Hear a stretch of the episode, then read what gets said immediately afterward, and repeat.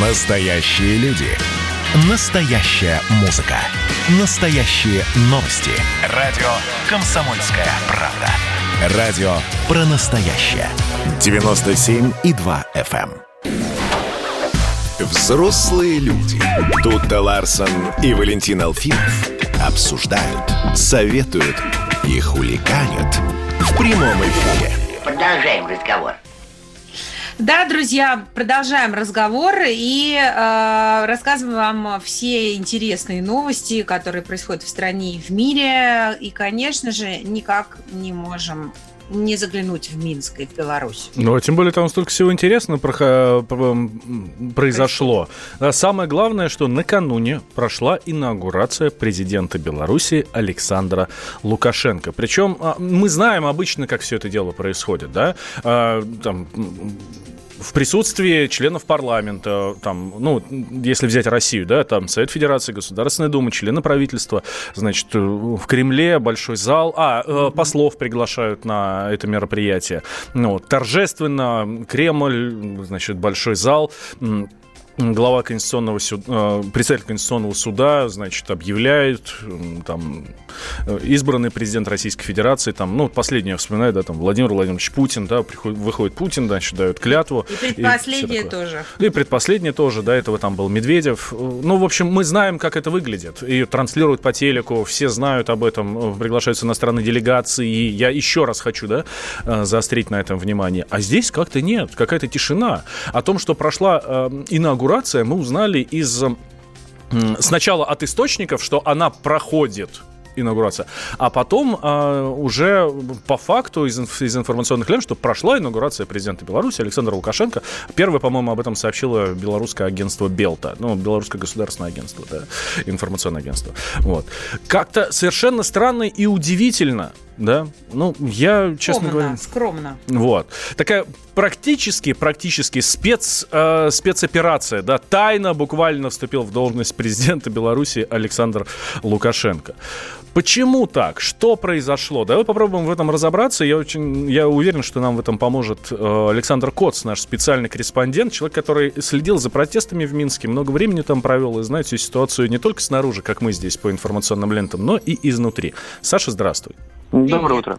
Как ты думаешь, почему такая спецоперация была? Да, мне кажется, тут все просто. На самом деле, я бы не сказал, что она была тайная, я бы все-таки назвал ее секретной. А, Потому что когда через весь город демонстративно едет кортеж э, с президентом, э, сопровождаемый мотоциклистами, черными джипами, это все-таки тайным назвать нельзя.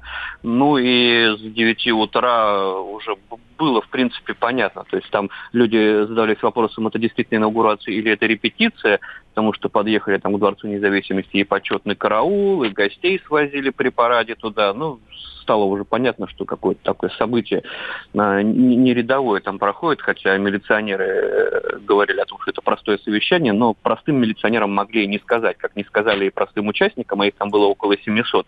То есть, насколько я знаю, мне писали участники в Телеграме, им просто с вечера сказали, что утром надо быть в точке сбора где-то при параде. И уже в точке сбора их сажали в автобусы, где говорили, что они едут во дворец э, независимости на, на мероприятие с президентом, им так говорили. И тут надо отдать должное, что ни один человек из этих 700 не стуканул там на нефть или еще куда-то. Ну, могли же слить информацию, то есть некоторые славятся своими источниками якобы, которые у нее есть а, внутри а, окружения Лукашенко. И вот ни один там э, солдатик, который в этом участвовал, ни один чиновник, ни один спортсмен или деятель культуры это не слил. Ну а почему происходило в, ну, вот в такой э, обстановке секретности? Тут все просто. Просто Лукашенко э, не нужны были в момент его вступления в должность тысячи человек за окнами Дворца независимости с бело-красно-белыми а, флагами. То есть, ну, фактически, э, вот с с его э, колокольни, если смотреть, он э, переиграл своих оппонентов, потому что они готовились к инаугурации как к последнему бою. У них раздавались, э, рассылались через чатики в Телеграме инструкции, как действовать во время инаугурации, как ее сорвать.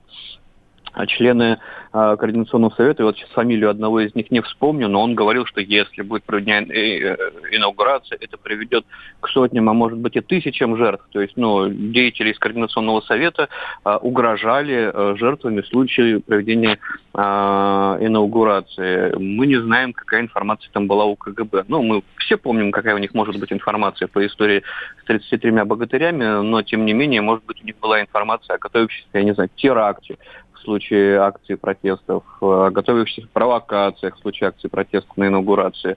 То есть э, Лукашенко не было выбора там э, пышной торжественной церемонии. У него был выбор между тихим между собойчиком и огромным скандалом, на фоне которого э, тональность мировых СМИ, ну понятно, какая будет. Злобный диктатор провел коронацию, в то время как э, кровавые э, цепные псы режима избивали демократических э, демонстрантов.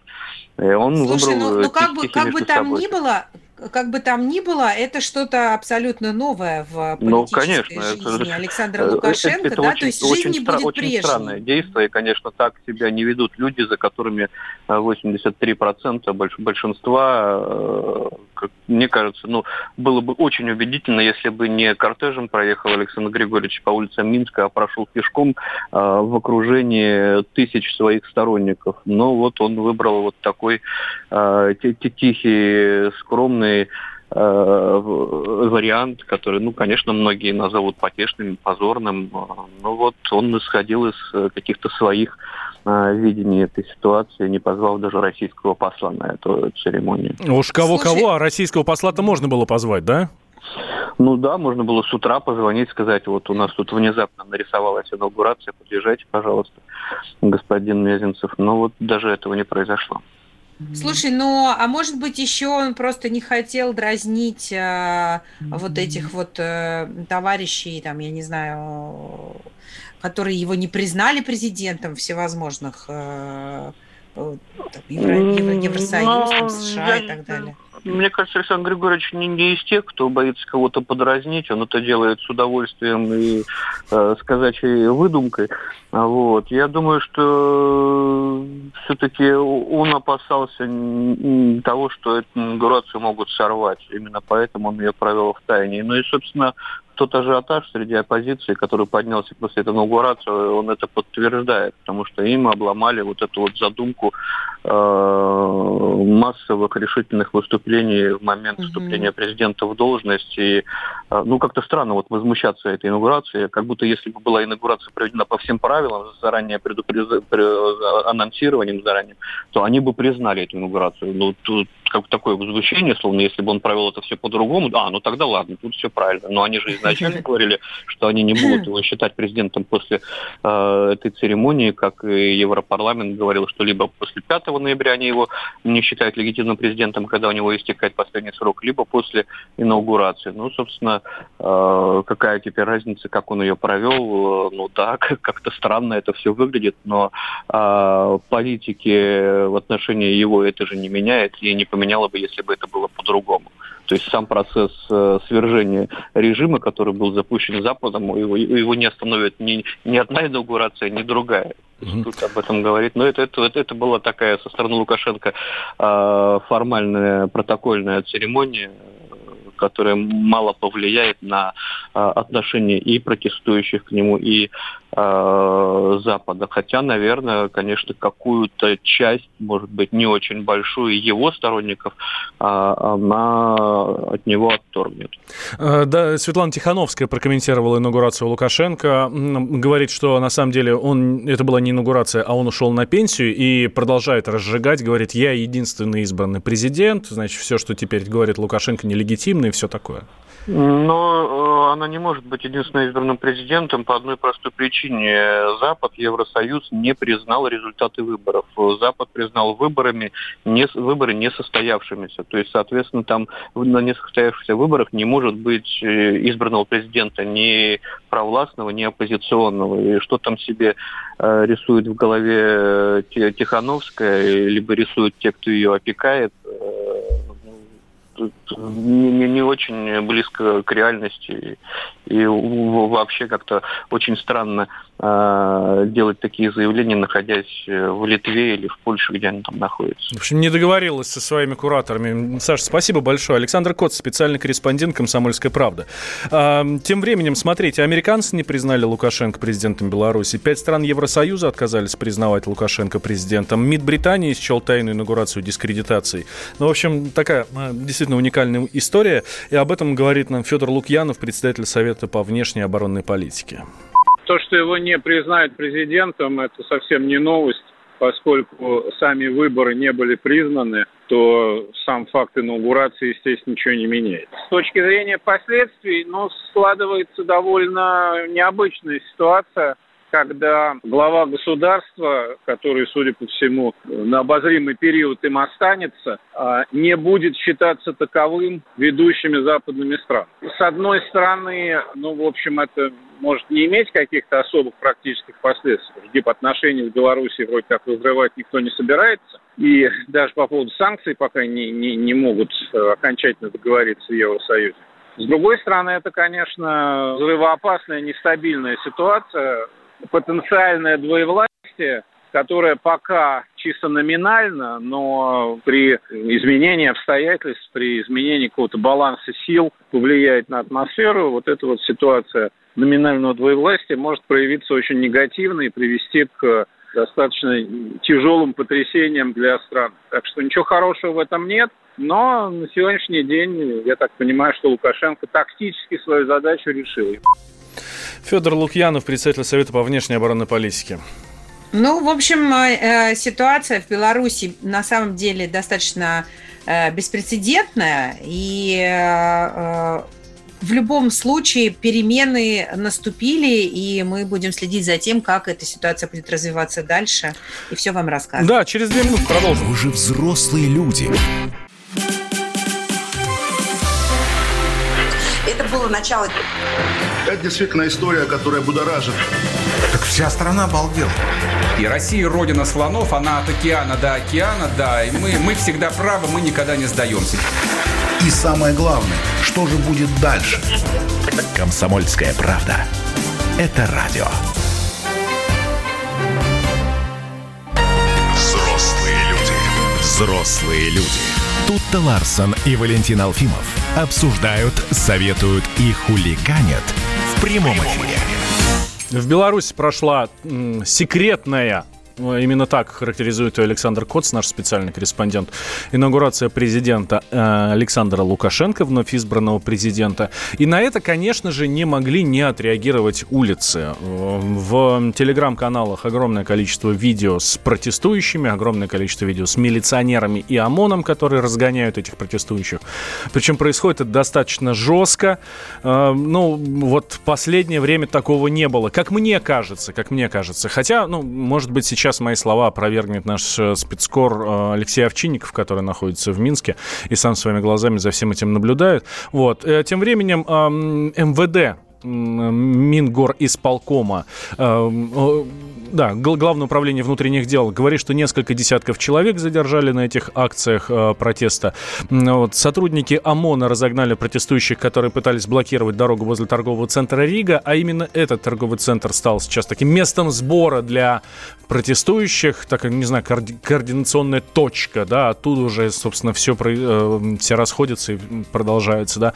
По похожая ситуация в районе улицы Немига, это самый-самый центр города, ну, условно, это центральная улица, да, вот. Э, там тоже несколько человек задержаны. Что вообще происходило накануне и как Минск, как э, местные жители, протестующие и не протестующие, встретили вот эту инаугурацию президента Александра Лукашенко. Спросим, спросим сейчас у нашего спецкора э, Алексея Овчинникова. Леша на связи. Леша, здравствуй. Доброе утро. Доброе утро. Леш, что было накануне? Как отреагировали улицы? Как отреагировали люди? Как отреагировали минчане? Вот представляешь, идешь ты по улице, да, и тут вокруг такие, о, о, инаугурировался. Вот это да, представляешь. Так было, нет?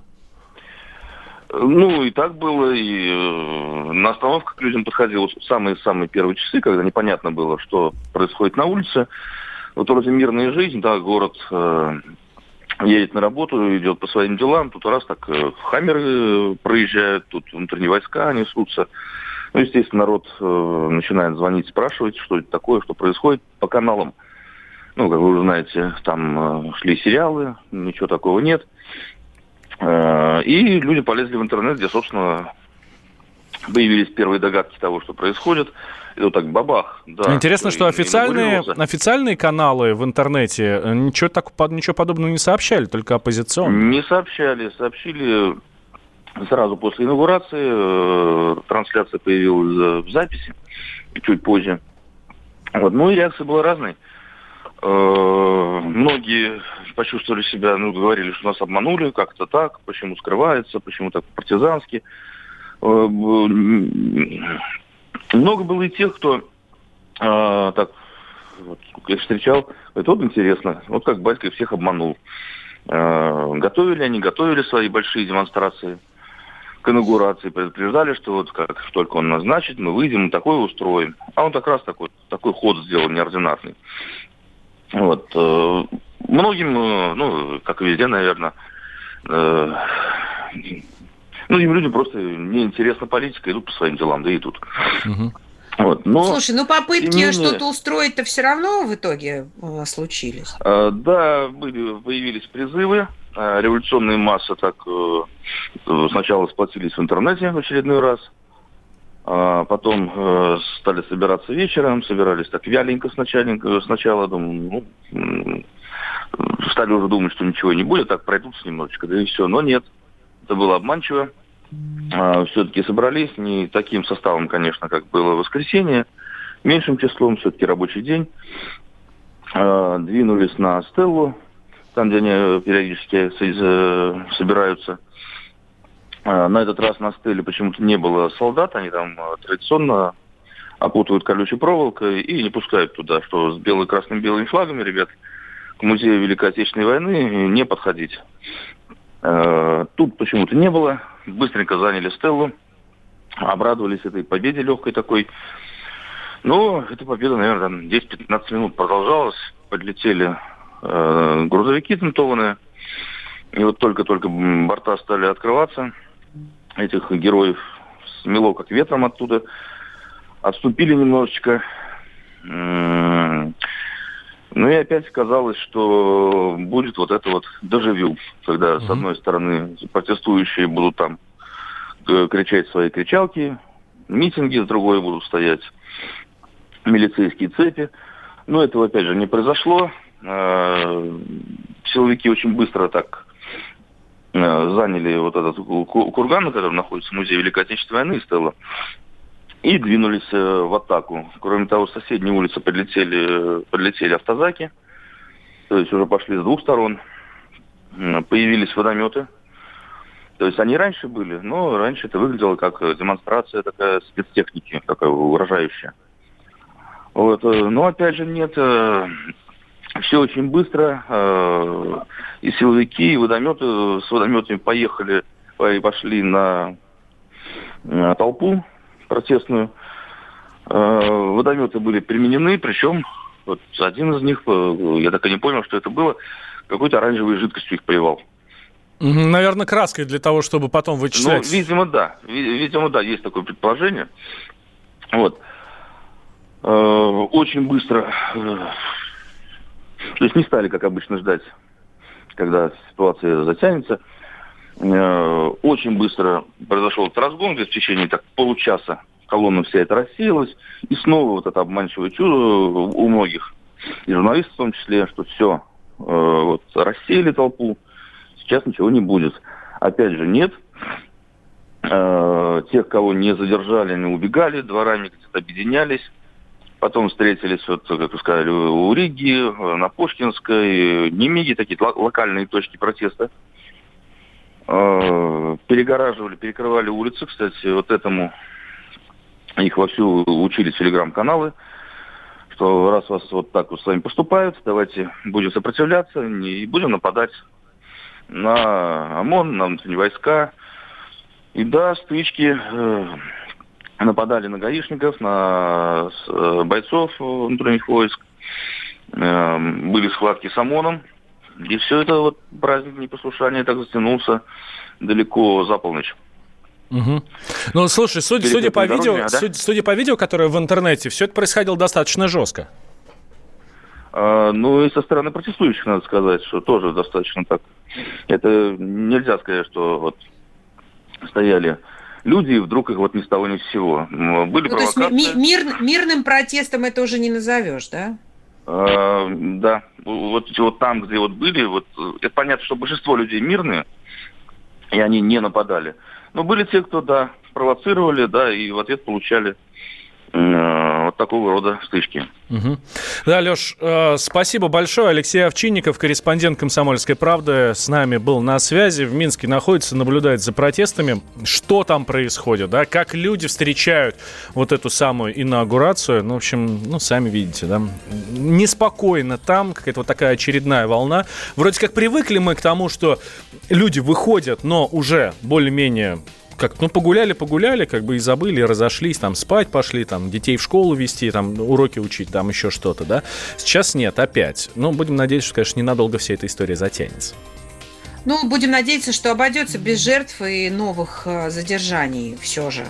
И что как-то более-менее процесс Беларуси урегулируется, и хотя не знаю, как это может урегулироваться, потому что ну, как бы водораздел проведен, и есть ощущение, что общество раз и навсегда раскололось, э, и у этого будут последствия. А... Но мы будем за этим следить. Да, слушай, ну давай мы вернемся к твоим словам, которые были в самом-самом начале нашей программы, что надо на все смотреть с позитивом, улыбаться и надеяться на лучшее. Вот так и здесь. Будем надеяться на лучшее, что в Беларуси все наладится, все успокоится, и э, снова все будут э, ходить обниматься и кушать драники со сметаной. Вот, мне кажется, это сам, самое лучшее времяпрепровождение. Так, небольшой перерыв. Тут и Ларсен и Валентин Алфимов к вам вернутся. Это мы вам обещаем абсолютно точно, сразу после новостей. Не будет, вся утонет в слезах.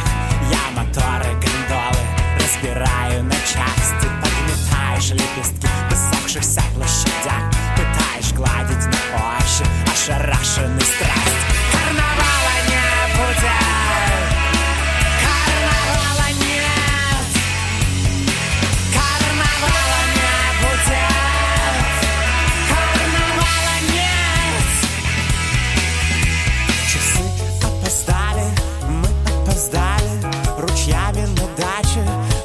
Рыдали, тушили камин, замеряли перо. Наверное, это когда повезло.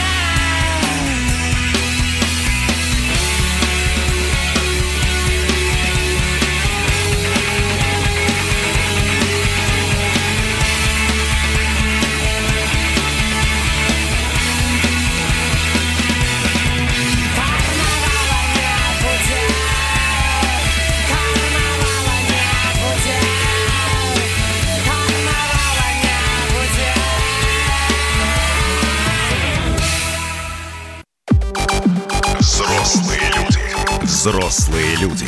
Тут-то Ларсон и Валентин Алфимов обсуждают, советуют и хулиганят в прямом эфире.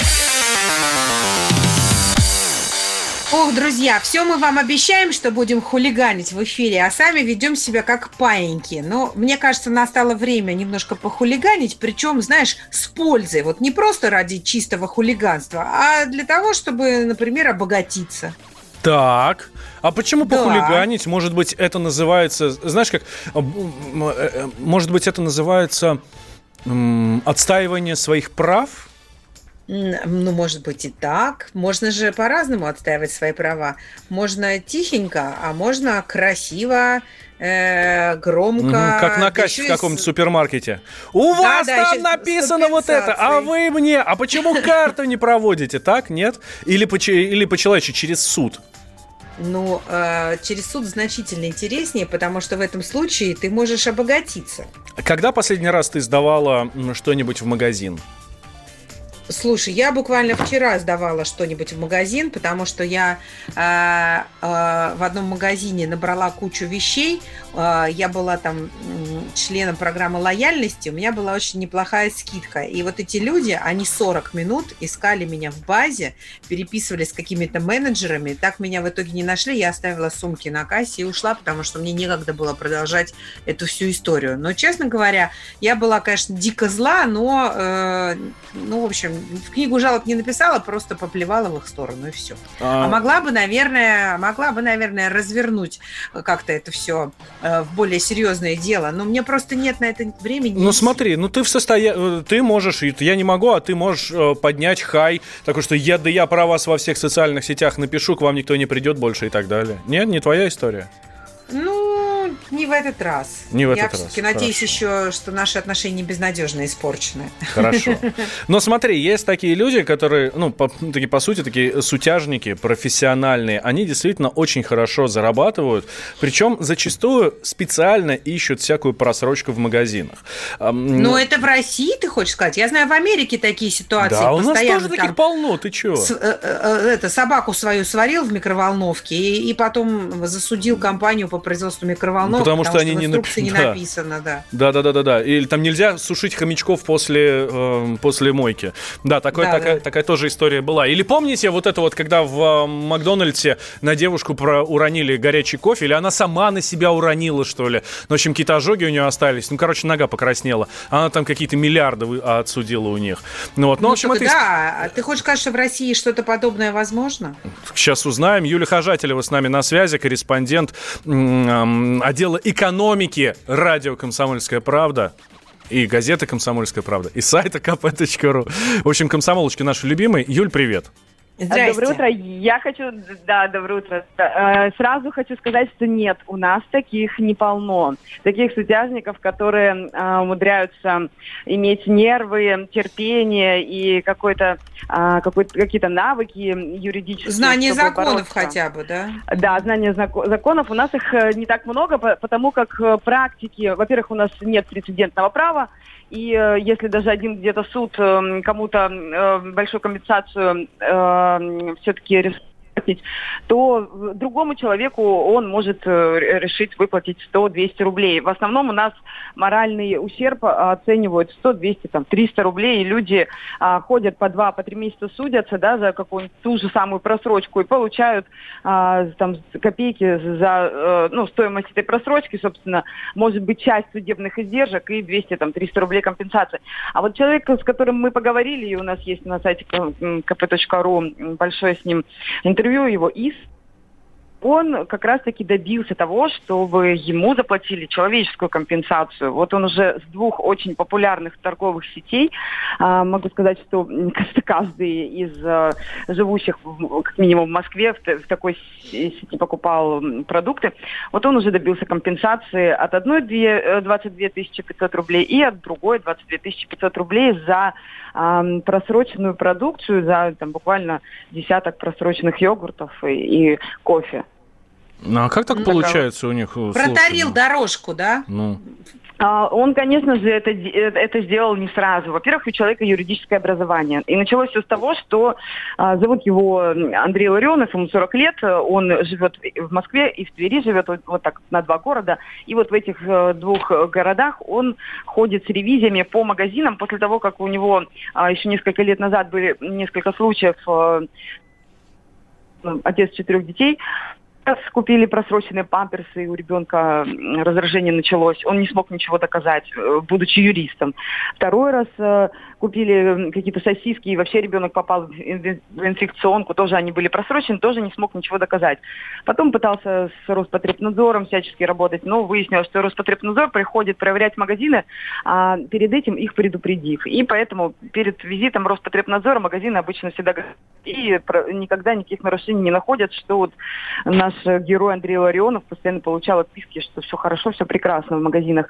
И после этого а, прошло несколько лет, и он подумал, а не, по, не начать ли мне подавать на них суды? Ну, несколько, конечно, судов он, а, может быть, э, выиграл, но не получил нормальных компенсаций, какие-то суды он проиграл. Ну, вот совсем недавно два суда он выиграл, и теперь а, каждая судья, как он надеется, будет смотреть на решение предыдущего а, судьи и выписывать, как, собственно, у него и получилось, так вот, вторым судом, и выписывать вот такую же крупную компенсацию. А что он делает? Он просто берет, идет по магазинам и э, ищет просрочку. Это незаконно продавать просрочку. В принципе, он прав с этой точки зрения. Но, с другой стороны, он же специально ходит, ищет эту просрочку. Ну, то есть, поэтому его некоторые юристы, а, которые пытаются защищать магазины, называют э, потребитель, потребителем-экстремистом. Но все-таки судьи оказываются на стороне нашего героя. Ну, получается, это такое, а, как эта передача называлась, когда по ресторанам ходят, там и нос везде. Ревизора. Да, Ревизора, точно, да. такой магазин, только, да, такой, только, знаешь, добровольный ревизор. Да, только Лен Летучий денег зарабатывал на телеке, а не на этих компаниях, которые там э, просрочку продают и все остальное, и не очень хорошо обслуживают. А здесь как раз подают в суды и выигрывают. Эм, слушай, ну... Слушай, ну а, а почему у нас так вообще такие смешные эти компенсации? Вон в Америке люди реально нагибают всякие корпорации на миллионы, а у нас как-то все очень ну, скромненько, мягко говоря. Ну, я могу сказать э, по поводу вот этих смешных компенсаций. Э, вот этот наш герой э, Андрей Ларионов, он постоянно как раз-таки и рассказывает о том, что ну почему, почему наши суды выписывают такие небольшие компенсации. Кто-то из специалистов, экспертов мне рассказывал, что сама по себе даже жизнь, а у нас есть в законодательстве, прописано в воздушном кодексе, стоимость человеческой жизни если а, произошла трагедия и там, авиакрушение, а, это в районе 4 миллионов рублей. Вот если там какая-то там часть э, там, тела условно да, пострадала, то вот будут каким-то образом делить вот эти 4 миллиона. А если человек просто отравился, ну то есть там вообще каких великих компенсациях может быть Поэтому вот этот случай с э, а, нашим героем, да, когда вот ему выписали такую крупнейшую компенсацию, в принципе, за все это время, наверное, единственную в России моральную, а он может послужить на да. Я да? целой цепи таких судов. Да, Юль, спасибо большое. Юль Хожателева, корреспондент отдела экономики комсомолки. Но вот эксперты говорят, что вот эти вот сутяжники-экстремисты очень хорошо зарабатывают все-таки.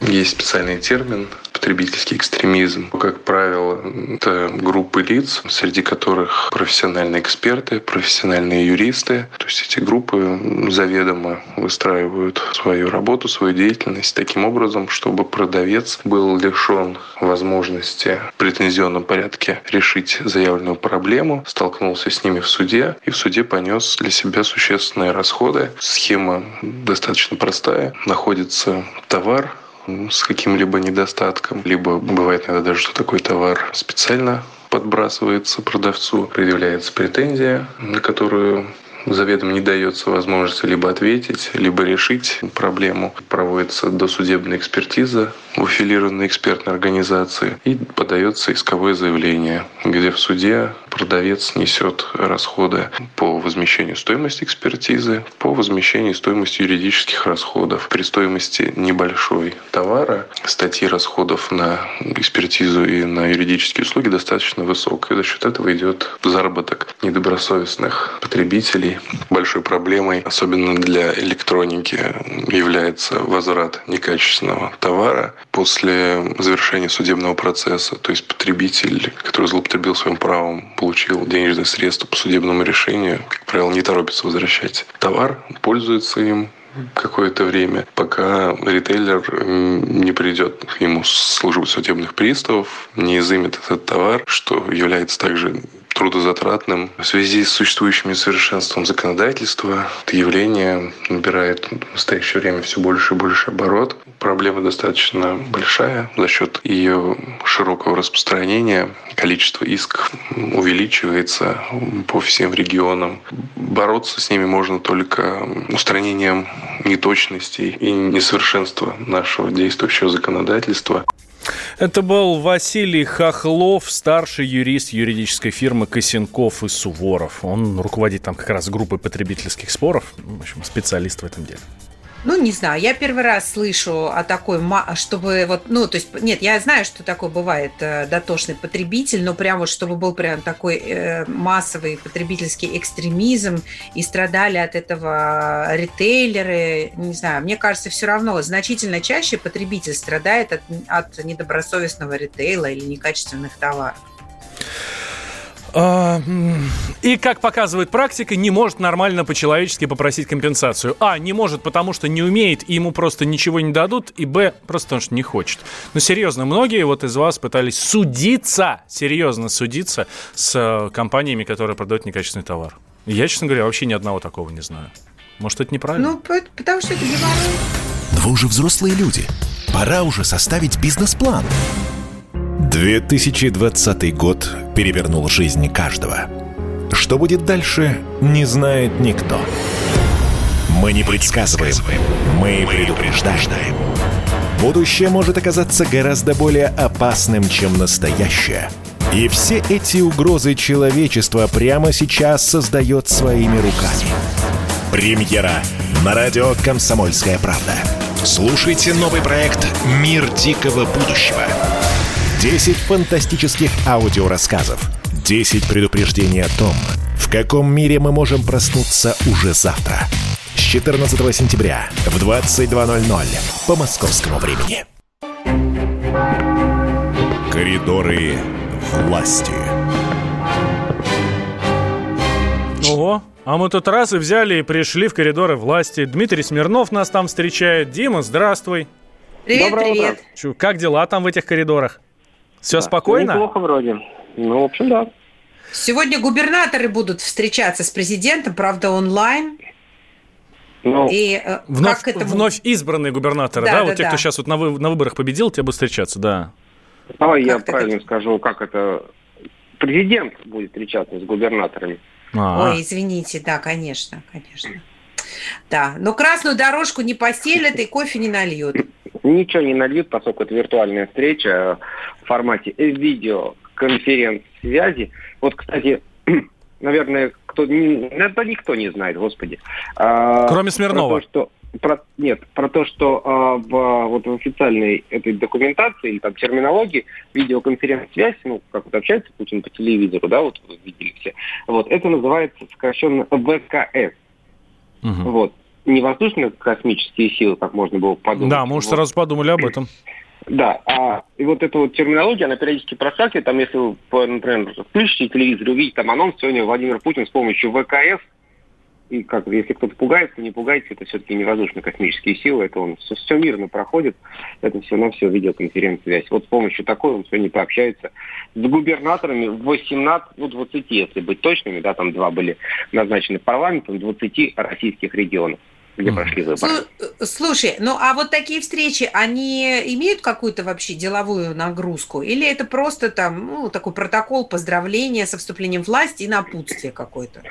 Ну, тут надо смотреть в ретроспективе, что называется. Потому что обычно эти встречи происходили в Кремле, ну как в обычные такие не коронавирусные времена, да, в Кремле, когда губернаторы получали действительно какое-то напутствие от президента, а потом могли высказывать свои какие-то вот просьбы, там, пожелания и еще что-то такое, обсудить больные какие-то вопросы для своих регионов. Вот как это будет происходить, вот когда они смотрят с телевизора, с экрана телевизора на президента, а он на них, и можно ли там будет уже после того, как закроется открытая часть или в ходе открытой части обсуждать это, не очень понятно. В данном случае тут все страдают от того, что нельзя после окончания мероприятия подойти к Путину и о чем-то попросить. Э, Дим, а была ли какая-то реакция зарубежных эм, представителей на выступление Владимира Путина на вот этой генассамблее ООН. Ну, сутки прошли, то есть можно уже, да, как, наверное, что-то уже наговорили?